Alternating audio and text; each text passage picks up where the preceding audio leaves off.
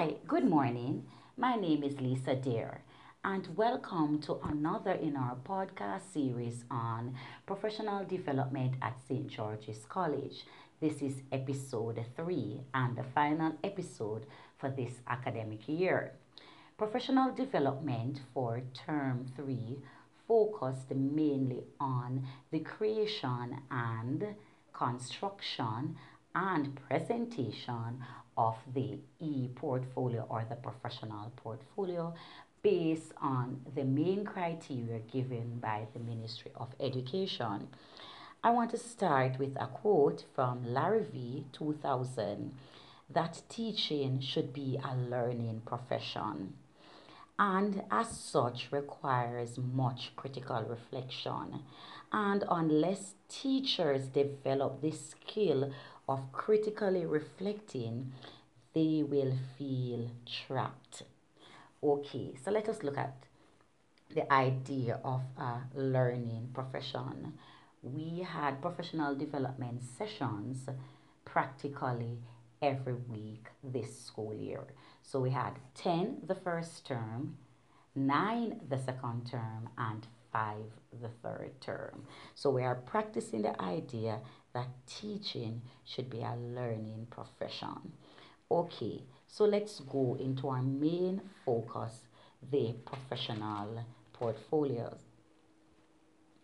Also, I want to go to another author, Challoner, 2017, emphasizes that when credits or certification are given for workplace learning or professional development, it motivates workers and productivity increases.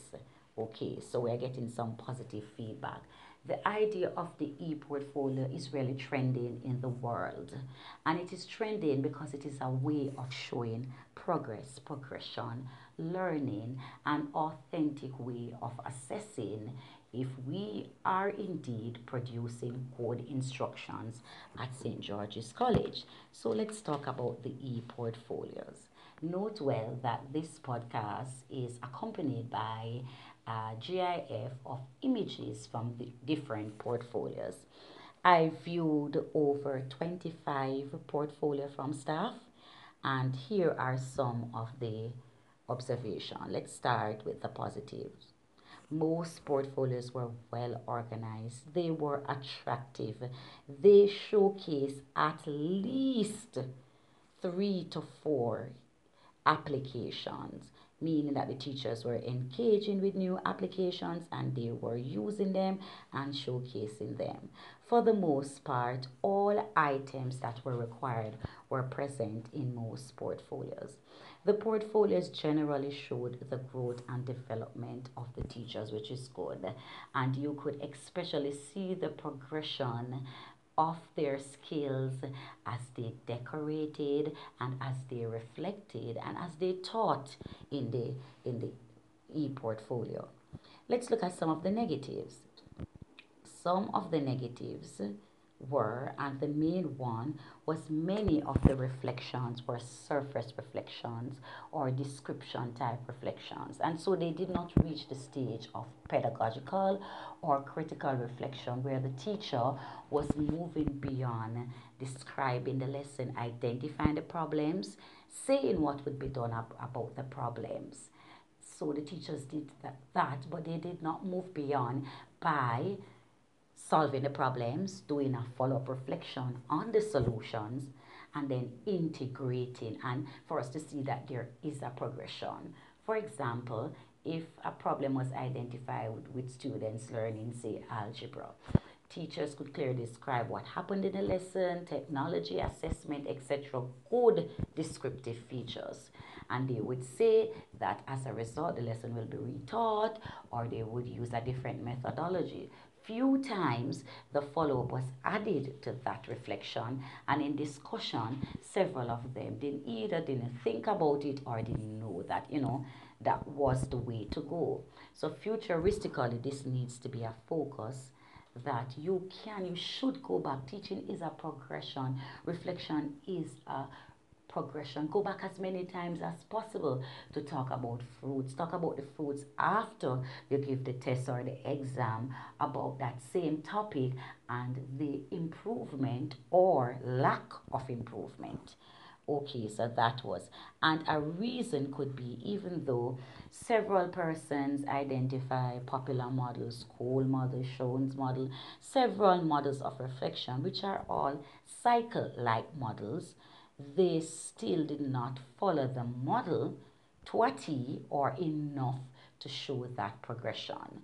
So, for example, they would probably, even though the model had reflection on action and in action, they would probably reflect on action only and yet say that is the model. Or if it is the model, let's say what happens now, what happens next, or so what, the so what was missing. So that is something we need to look look on and reflect on.